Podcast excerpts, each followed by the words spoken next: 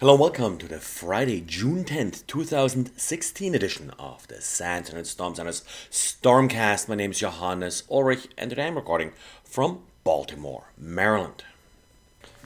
Adobe's PDF Reader, of course, is often in the news for vulnerabilities, typically evolving around JavaScript, Flash, or other documents being included in PDFs. Now, back in 2014, Google included a PDF reader in Chrome.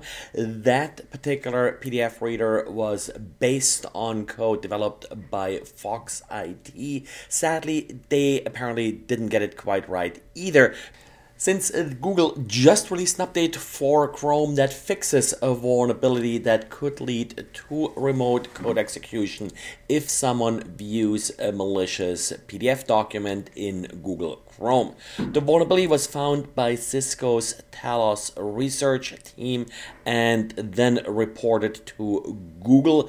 In order to take advantage of the vulnerability, an attacker would have to include a JPEG 2000 file in a PDF document. So that's actually a little bit harder to detect than the usual JavaScript or similar exploits in PDF files for which there are a couple of relatively decent generic signatures.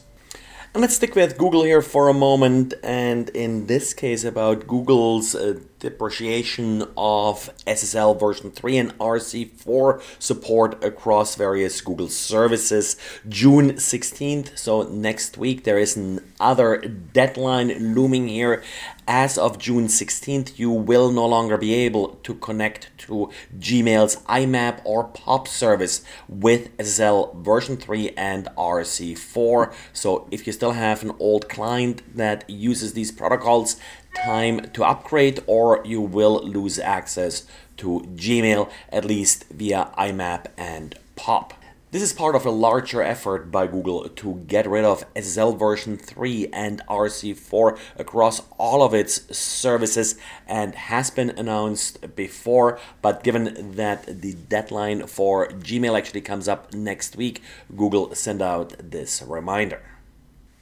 Now, sometimes it has been suggested that in order to protect yourself from eavesdropping via your smartphone, you should physically disconnect the microphones in your smartphone and only use a headset to talk on your phone. This way, you can unplug the headset in order to make sure that nobody has access to a microphone connected to your phone.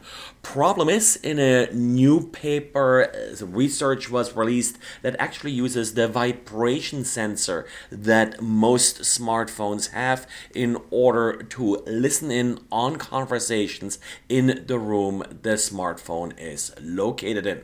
Now, these sensors, of course, aren't built to detect voice, and as a result, their frequency response is not really measuring up to what you usually get from a microphone. But the paper describes how some post processing of the signal can be used to get a useful signal out of these sensors that can then be used to listen in on conversations.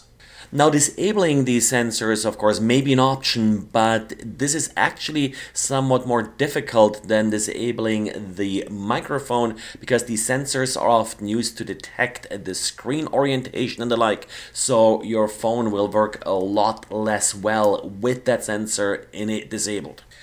I think it was about a week or two ago that I mentioned how KeePass, the free and open source password safe application, suffers from an insecure update vulnerability. In particular, at risk was uh, the actual API that's being used to check if there is an update available. If the user checks it and the check is required manual, then the file that actually indicates that there is an update available is transmitted over HTTP and not over HTTP HTTPS and the file is not signed.